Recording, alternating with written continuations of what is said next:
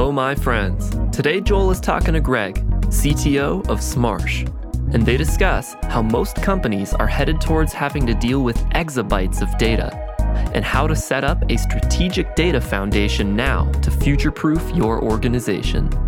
All of this right here, right now, on the Modern CTO Podcast. Here we go. This is the Modern CTO Podcast.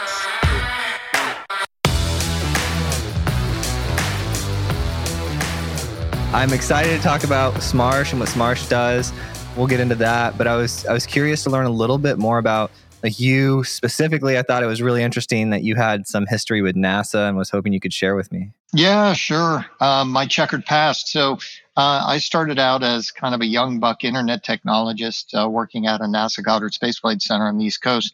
And this was right on the cusp of the science and technology internet becoming the commercial internet and kind of a front row seat to that happening. I had an opportunity kind of for my first command to, to bootstrap a team to create a paperless procurement system using the public internet as the actual network for purchase orders and invoices, uh, all encrypted using public key cryptography. This was a big deal, right? Oh my goodness, we're going to use public key cryptography and do what turned out to be uh, about a billion dollars worth of transactions. So we went live with this in 1993. Now you got to understand, in 1993, there really was no commercial internet, right? So Netscape went public in 95, which most people mark as the beginning of the dot com boom. So we're going live with commercial transactions, B2B transactions over the public internet with some pretty cool tech. 1993, nobody really, I think even, you know, I'm, I'm sort of amazed that NASA headquarters even let us get away with it, right? Because uh, the internet was not considered a commercial grade network at the time. So that, that kind of lit my fire in terms of what you can do with a small team of technologists and out of a concept you can create software that kind of changes the way people do business. And that was starting fascinating to me. And being in uh, the NASA environment, we had access to just pretty much any technology that was out there, right? So that created a unique combination of circumstances that allowed us to do something that was then the, you know, kind of the first thing of its kind. So that's pretty cool. And then back then, when all that was coming about, were people like Sir Tim Berners Lee, creator of the web at CERN or, or whatnot, were they popular? Were they going to parties and like red carpets? Were they popular people or no? No, so it, it, I mean, it's really interesting. I have in one of my presentations, I go over some of the history of this, and I have Tim Berners Lee first, the first website uh, and it was just a little announcement, right? On, hey, I got this new thing that I'm launching. And, you know, you don't know at the time that the world's going to change when something like that happens. It starts very inconspicuously, but then it catches on like wildfire. And I don't think it was really until when the dot com boom started to get a lot of media attention that the pioneers of dot com actually started to get a lot of uh, notoriety, including one or two of my colleagues at NASA who uh, who got slurped into the private industry in a hurry. So it was a it was a look super interesting time because you saw it coming. You saw that wave coming. You knew it was going to change the world. You had a lot of companies getting started, a lot of which petered out, but to see something coming and try to explain to the rest of the world what was going to happen and people had you know absolutely no idea i remember having a can of coke right and talking to my father and saying everything you have is going to have one of these little web addresses on them one day, right? That are going to point you to this thing called the World Wide Web. And they're like, what in the world? He thought I'd lost my mind, right? Mm-hmm. But it was cool to, to see it coming. And then, you know, when it became kind of commercialized, it actually became less hip. It became less cool because, like, we were the cool kids who sort of brought the internet to the business side of the house. And then when the business side of the house rushed in, we we're like, ah, we got to go find something else different to do. oh, yeah. And so then what would that be today? You were able to see it then, you're active in your career today. What what is the internet thing today as far as the new thing coming that in 20 years it'll be everywhere? Yeah, so um, there's a couple things. So I'll, I'll I'll mention I think two that are sort of near and dear to my heart. One is robotics. Okay, I I don't think we understand the degree to which the economics for robotics have already crossed a threshold where the components and the ability to create robotics is super compelling right now. And you see it in some specialized industries, like right, like warehousing and the completely robotic peopleless warehouse and some of the things that you'll see Amazon and some other crews doing. And everybody's certainly familiar with drones.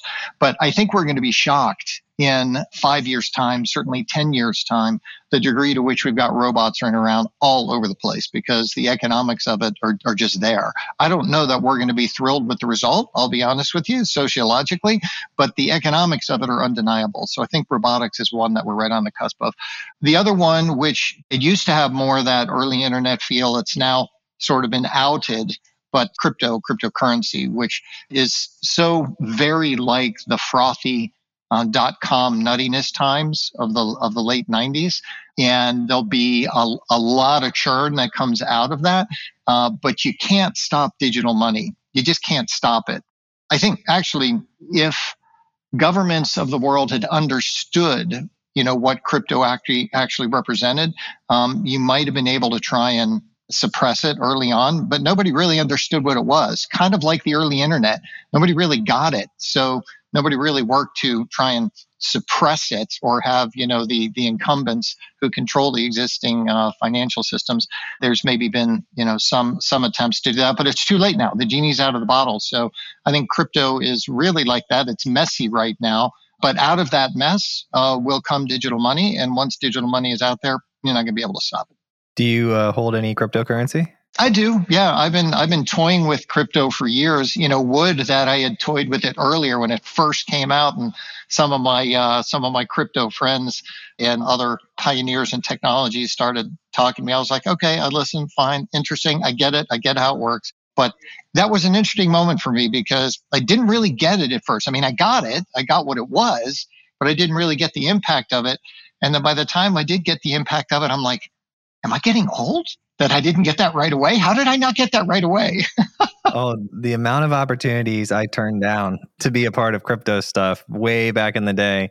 But I've gotten to talk to like so many of these crypto creators because I did this whole series on crypto stuff. I felt like a monkey talking to a scientist. yeah, there's there's some really bright folks in it. The basic concepts are simple enough, but it's like anything to actually take those basics and turn it into a network really really fascinating stuff. So that has re-energized me a little bit to say okay we've got another you know another wave of tech coming. So there's always look there's always the next next wave of reinvention the next wave of disruption. That's the cool thing about being in technology. Oh yeah. How does smarsh fit into all of that? Where are they at in this cycle? Yeah so smarsh has become a leader in uh, in our domain.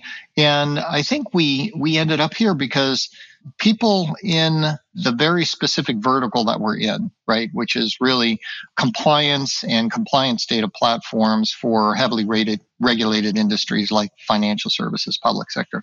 That vertical tends to wait until it's safe right? And until they move to move to a technology, they tend to kind of move together and they tend to wait till it's safe.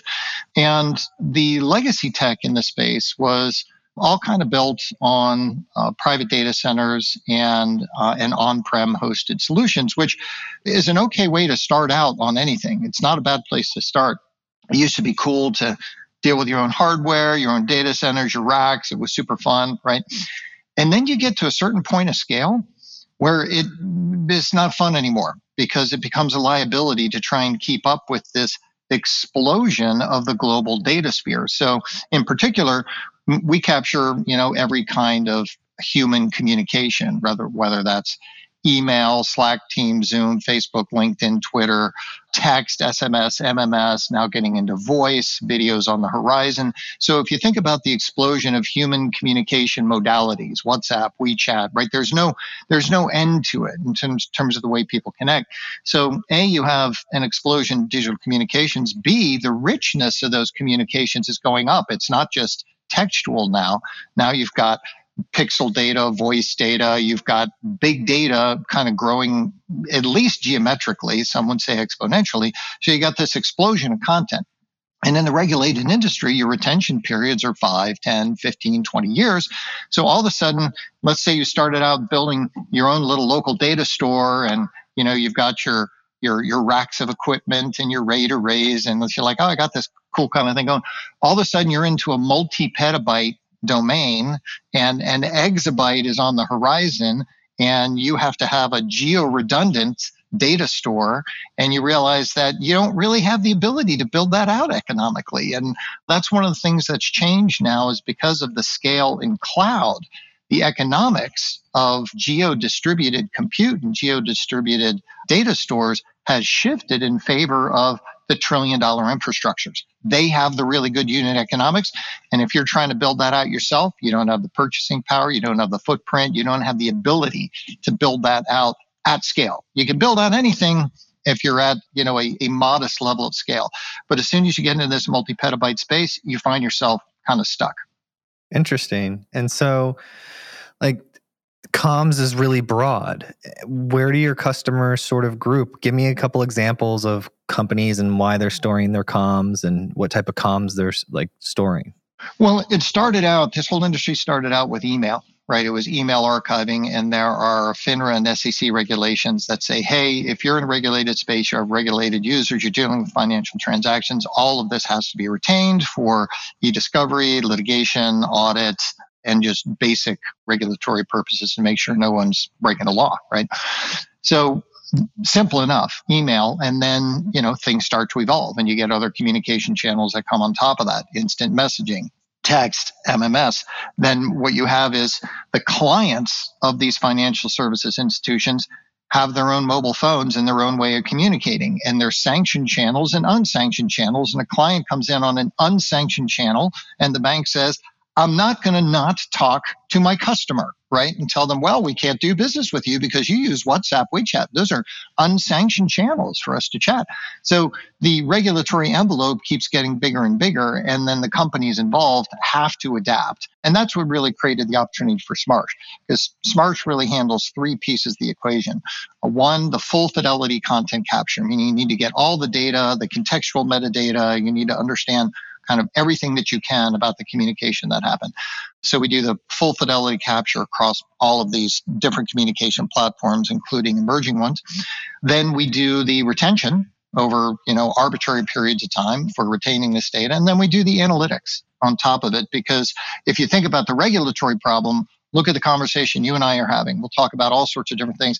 How much of it is of regulatory value? Very very little so you, you have a, a needle in a haystack problem. Let's say that we were talking about a trade and you were a customer and I was a bank. We might talk about a bunch of things and there might be a very small snippet that was actually had regulatory merit. So you now have this sort of needle in a haystack problem and the haystacks are getting bigger. So you got to have some really intelligent tech for being able to find the needles in the haystack. So that's really the three domains of our business, right? The full fidelity, capture, the retention, and then the analytics to, to find the needles in the haystack. So email, text, those seem pretty obvious because you're like first party in control of them. But for WhatsApp specifically, do they have an API for that? How, how do you actually get that data? Yeah, that's one of the more interesting ones. Okay. Because with WhatsApp and WeChat, there are versions where there are publicly available APIs, but that's only a subset of what they offer because if you get certain communication channels like WeChat, they're designed to have secure encrypted communications that you can't monitor, you can't intercept, you can't do a kind of an actual violation of that session. So some of them are harder than others. And when you have to do that sort of man in the middle proxy, it's challenging technologically, and you're always wondering about the terms of service on the one hand, and you tend to end up with solutions that are a little bit brittle because yeah. They, you know they can change the protocol, and then all of a sudden your proxy breaks. Oh yeah. Well, my first thought was I was in the uh, financial services industry before all the amazing tools today existed. So we would have to do all of these crazy workarounds to screen scrape, and we built all these systems and all of these things to get the data out of their accounts. We'd log in, download PDFs, extract it. And so when I was thinking about like WhatsApp, I was like, how would you do that? There's so many ways running through my mind of yeah things that you could. There's do. a lot of different techniques that people use to do it, but it, they're, they're all you know various different flavors of brittle. Right. Ex- exactly. And so then you have to have teams and then maintain those and built in. Then it's a sustaining engineering problem. That's exactly right. Yes, exactly. At least it's tied to compliance, which is something people have to do. So the market is is there because if it was a much smaller market, it'd be a lot harder. Yep. So, how did you even get involved with all of this in Smarsh? How did you meet the team there? It was um, purely by accident. I had uh, exited my last technology engagement uh, after a private equity transaction. I was taking some time off and motorcycling up the West Coast. And a buddy of mine who was a CEO in the K1 portfolio said, Hey, you should meet with these guys. So I met Sujit, one of the K1 principals. He's the runs operations for K1. And Sujit lives in Portola Valley. And I zipped through on my motorcycle and we hung out for coffee. And we're just chatting it up. And he started to tell me about this merger of two companies in the compliance domain one an SMB mid market uh, company, and the other a enterprise right? In the same vertical, the same solution space, but the tip of the pyramid versus kind of the fat middle and the bottom of SMB and mid market. And they were about to put these two companies together. One was Legacy Smarsh, the other was a company called Actiance. And they were looking for some help on kind of product strategy and technology. And it was all very interesting. I'm, you know, in my motorcycle garb and have a week's worth of growth on my face. I might have even had hair back then. So I said, yeah, you know, it's, interesting. And so by the end of the conversation, Sujit says, So what's your um, availability? I was like, Well, see that motorcycle over there in the parking lot? That's mine. And what I'm going to do is get back on my motorcycle, finish my trip. In fact, what I ended up doing was parking my motorcycle in the Bay Area, flying back home, and getting involved because this acquisition was right on the cusp of happening. So I, I kind of got pulled in a lot sooner than I thought. And that's when I met the then CEO of Smarsh, Brian Cramer, and we hit it off and on we went. It's all about timing. These things are sort of serendipitous. Yes, and often, you know, we talk on the show or people talk to me outside of the show about, you know, relationships and the importance of the like importance of them long term. This individual that pulled you in, can you tell me a little bit more about like how did they come to the thought that like you would be a good fit? How did they know and trust that you would be right for this? I think it, it usually is based on relationship to a degree, right? And who are the folks that you've been in a foxhole with? So Sujit, the K1 principal I met with, had a relationship with this CEO, this portfolio CEO. And Sujit, after talking to me, calls this portfolio CEO and says, Hey, will you vouch for this guy? Does he have what it takes to get the job done? And this portfolio CEO is a longtime colleague of mine, and we did some great work together in, in the B2B space. And so, you know, when you get that kind of resonance where you've got, you know, people whose whose work you respect and whose character you respect and it, that network effect, I think that's probably where, you know, the way most of these placements, and it's not that there isn't a place for, you know, executive recruiting, and certainly that happens. And certainly I've, I've had positive experiences there as well. But it's really the things you weren't planning on. Like I was, I had no intention of starting a new gig when I got involved with Smarsh, not at that moment anyway. I was just kind of airing my brain out. But, you know, things happen, electrons fire, paths cross, and then all of a sudden you're, uh, you're back in pocket. And that was coming on five years ago now. Wow. What's been the big changes in the past five years since you joined? Yeah, Smarsh has changed a lot actually because we have grown both organically and inorganically, and we saw some white space. And this kind of goes back to our earlier conversation on what's kind of unique about Smarsh and what is sort of internet like in its innovation in this domain. And in this case, the obvious innovation that the rest of the competition and the industry as a whole had not embraced will not seem terribly innovative, but it's public cloud infrastructure. Okay. Now, in the compliance domain, public cloud, until the past couple years, had a scary and inappropriate ethos for the compliance folks, because it's public. The word public does not help the uh, public cloud providers when they're going into the compliance domain because it sounds like it's public, right? You know, anybody can get access to my data. So when you get into those kind of inherently multi tenant uh, infrastructures, right? And heavily virtualized infrastructures. There was, I would say, some caution on the part of financial institutions in terms of getting involved in, in that kind of infrastructure. But Smarsh saw some white space there and said, look, nobody has actually built a cloud based compliance platform right? Nobody had actually done that. So we went down that path and actually built out, you know, kind of a multi-cloud paths that would allow us to hit, you know, multiple public clouds and uh, scale horizontally with very aggressive unit economics. So it was a little bit of an odd experience for me because when you get involved with a new space, I'm always kind of trying to look to my right and my left and over my shoulder and say, okay, who are the fast movers? Who are the competitors in this space?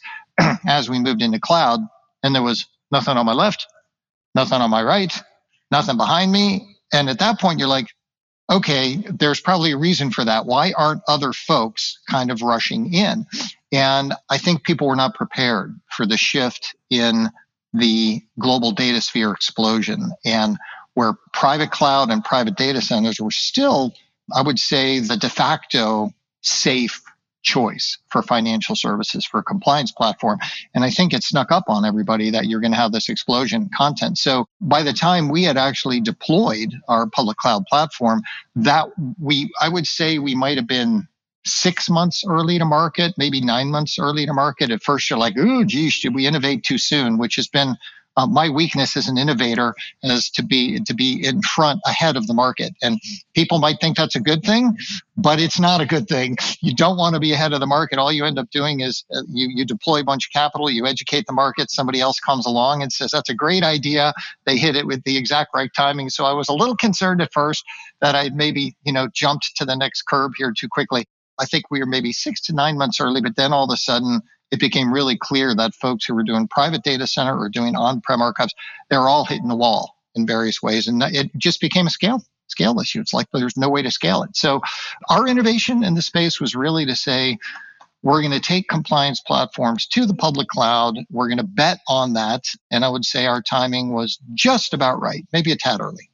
And so today, are most of your customers coming from people who had rolled their own product and they're hitting a, a, scale now in which they need to you know offload that to someone else or is it companies that like are just growing to the point well they i guess they've always had to do it if they're in a compliant related industry they have to do it basically from day one right that's correct. Everyone has a data problem that is accretive. So it's a question of where does it live? The folks who are in the most pain are the folks who built this out on prem because when you you start to get your own kind of infrastructure footprint and remember this has to be geo redundant but it, it's one thing to build out a footprint it's another to say okay i'm going to have you know an active passive topology where i pay twice for something i only only use once. And then if you try to actually get like triple redundant, you're done. Your economics are toast. You can't build it out yourself in a cost effective way. So the people on prem are the ones who are hurting the most. The folks who are using kind of vendors with private data center and, you know, their own sort of brick and mortar data centers, they're getting a little bit further. But I think what happens there is they start to realize that, well, wait a minute, I'm, I'm captive I'm now captive with a multi petabyte problem in someone's private data center. And if I ever have to move it, it's going to take years. And when you start, your planning horizon becomes years and realizing that, you know, again, the, the data sphere problem is only going up faster. Uh, all of a sudden you realize, wait a minute, I gotta I got to park my data once and forever in a place where it can it can grow. I've got good unit economics. I've got good information security, and I don't have to keep thinking about migrating it. I have to land this plane at one point, and that's where really the trillion dollar infrastructures are the only safe place to actually end up landing that data. So I think everyone's cycling around to that now. It, it varies, but the folks on prem are the ones who are feeling the pain the most. And so, if there are any compliance related folks on prem listening to the show right now, what would the next step for them be? Well, so it's really just all about your data trajectory, right? You have to do the math and say, how much data am I ingesting? How much data am I retaining? Now, some of the folks that we work with, the retention challenge is aggravated by the challenge with actually purging and deleting old data. Some of these older systems uh, because these archival systems are designed for retention and because they're designed to ingest quickly, they're not designed to delete quickly. You actually have a fair few number of folks who are retaining data simply because they don't have enough horsepower or enough certainty to be able to delete. So what you will get is this problem is kind of growing accretively and, and there's no real way out of it. As a matter of fact, we have folks who move data to our platform just so they can get enough clarity in order to do their deletions. right? And they're purging and then kind of move the platform forward. So that's perhaps an extreme case, but not uncommon. It's actually fairly common that you have these archival platforms where uh, deletion or what's called disposition is uh, is challenging. So for those folks, I would say, look, the longer you wait, the worse it gets. There's, I'm, I'm not sure there's any. Uh, that that's not meant to be scary. It's just meant to be kind of brutally honest. If you have a data gravity problem, in your infrastructure or a data gravity problem in someone else's infrastructure. The longer you wait, the worse it gets. So there are some simple techniques cut over to a strategic place. You don't necessarily have to migrate all your content. If you can just cut your day forward data over to something strategic, then you can age out and delete out, and you don't necessarily have to do a big multi petabyte migration. You can, and we have folks who do both. We have some folks who say, hey, look, I'm going to migrate everything. We have some folks who say, hey, I'm going to be split brain, right? Yesterday's data is over here, tomorrow's data is over here. I'm going to age out. And maybe once it's small enough after aging out, I'll take the remnant, right? And I'll pop it over once the the lines kind of cross in terms of the economics of moving that data over. But I think the most important thing is get a strategic data foundation now. Don't wait. The bigger the problem gets, the harder to solve, the more expensive it is to solve. And the economics of it are just, they're not overwhelming to do it, right? Just get started with your day forward data. And then when you, when you, you can decide how you want to handle your multiple petabytes. But everyone, at least the larger institutions need to understand they're headed toward an exabyte problem domain right? So if you're heading toward exabyte problem domain, get yourself a nice foundation to build on, and then you know you can work your way there over time. Okay, cool.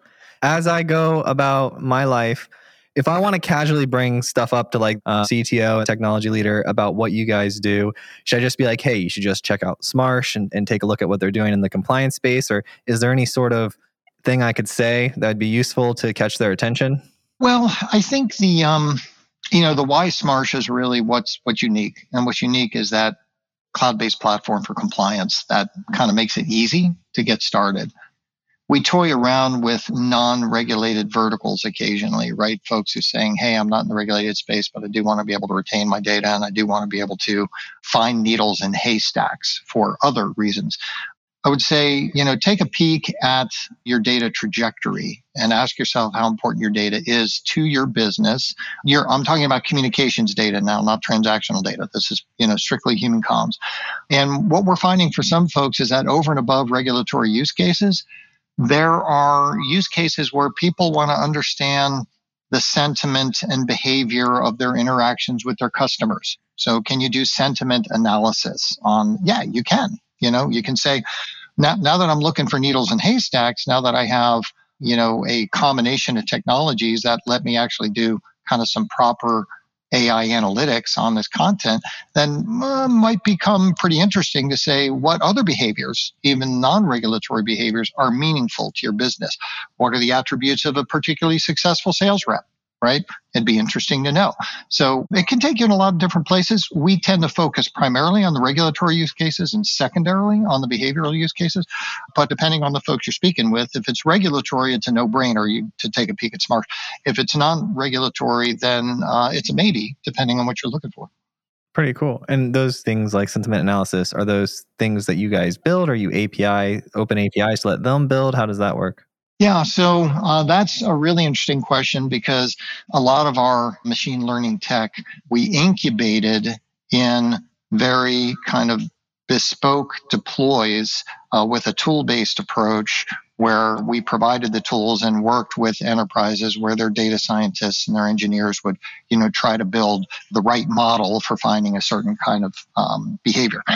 We learned a lot through that. Uh, first of all we learned that um, the vast majority of mach- machine learning deployments in the enterprise space are tech enabled services to help solve a bespoke problem, which is not a bad way to learn, but it's also not a great business model. And if you look at a lot of the players in this space, there's a lot of bespoke tool based tech enabled services out there. So we looked at that and said, look, it's interesting, you learn a lot, but what we really want is to productize this machine learning capability. So, one of the innovations that Smarsh has is that we've taken our learnings and embodied those in our own proprietary machine learning models and proprietary artificial intelligence analytics. And we have so much experience with this communications data and these specific regulatory use cases that we're able to package them up in a way that is actually productized and reusable across customers. Uh, that's where you really crack the nut on value in terms of a business driver, anyway, because you you have to be able to create leverage, and the leverage comes from reuse and re- repeatability. And if you've gotten deep in the data and you know the models that know how to find what you're looking for in that data. So we now package these things up into what we call uh, scenarios or intelligent scenarios, where we combine a number of techniques, not just machine learning, uh, but lexical scanning and data classification and machine learning, all combined right into one intelligence engine that says, I know what you're looking for, right? If you're looking for a gifts and entertainment violation in this kind of communication channel, this kind of modality, where this is how, you know, the semantics of how people uh, converse, because remember the semantics of an email versus the semantics of a text versus the semantics of a voice conversation, very different, right? You have very different words that you use. So if you kind of start to do that semantic mapping with some of your technology and can say, hey, for this modality, this kind of behavior you're looking for, we have an intelligence engine that can find that. And that I think um, it goes from machine learning as a as a hobby or a science experiment uh, into machine learning as a, a kind of reproducible business model. Yeah, that sounds like you guys have a lot of fun over there in the tech department. it's crazy. it's crazy what we do, yeah. but you know, it's fun, keeps us busy. As we wrap up, I want to talk a little bit about leadership and obviously the company's large, it's growing, doing really interesting, what I personally think sound like fun things.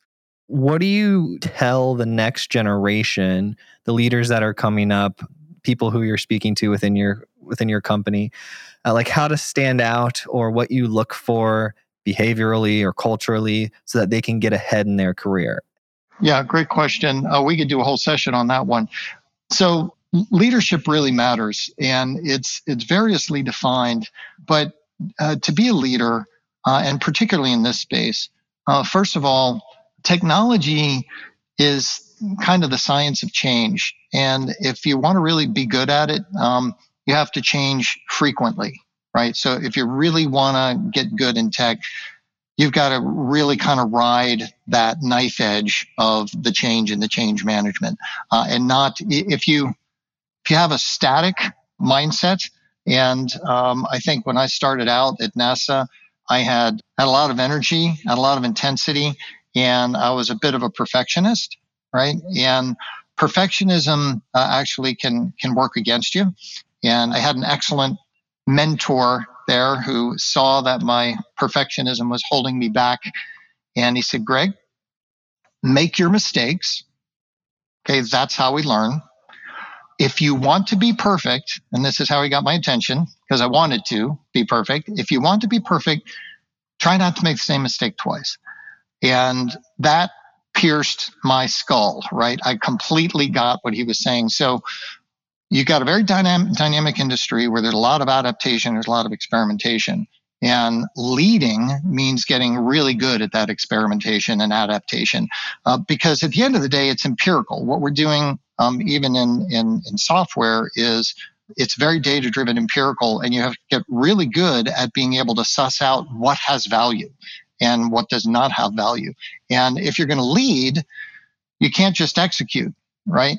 Managers can just execute. If you're going to lead you need to know where you're going right? And the only way you're going to know where you're going is if you're plotting the trajectory and trying to say well what's the value point? and i think in technology people do confuse leadership with execution and say, look, I'm really good engineer, really know how to execute, I can solve any problem. It's like, okay, awesome.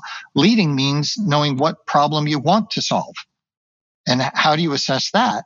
And that has to be done in the context of the marketplace, right? Because we are all working for the marketplace. And you can have the greatest ideas and the greatest technology. And if no one will cut a check for that great idea or great technology, then it's it's either education or research, but it's not actually going to be a career builder. A career builder is the intersection of that technology and market traction.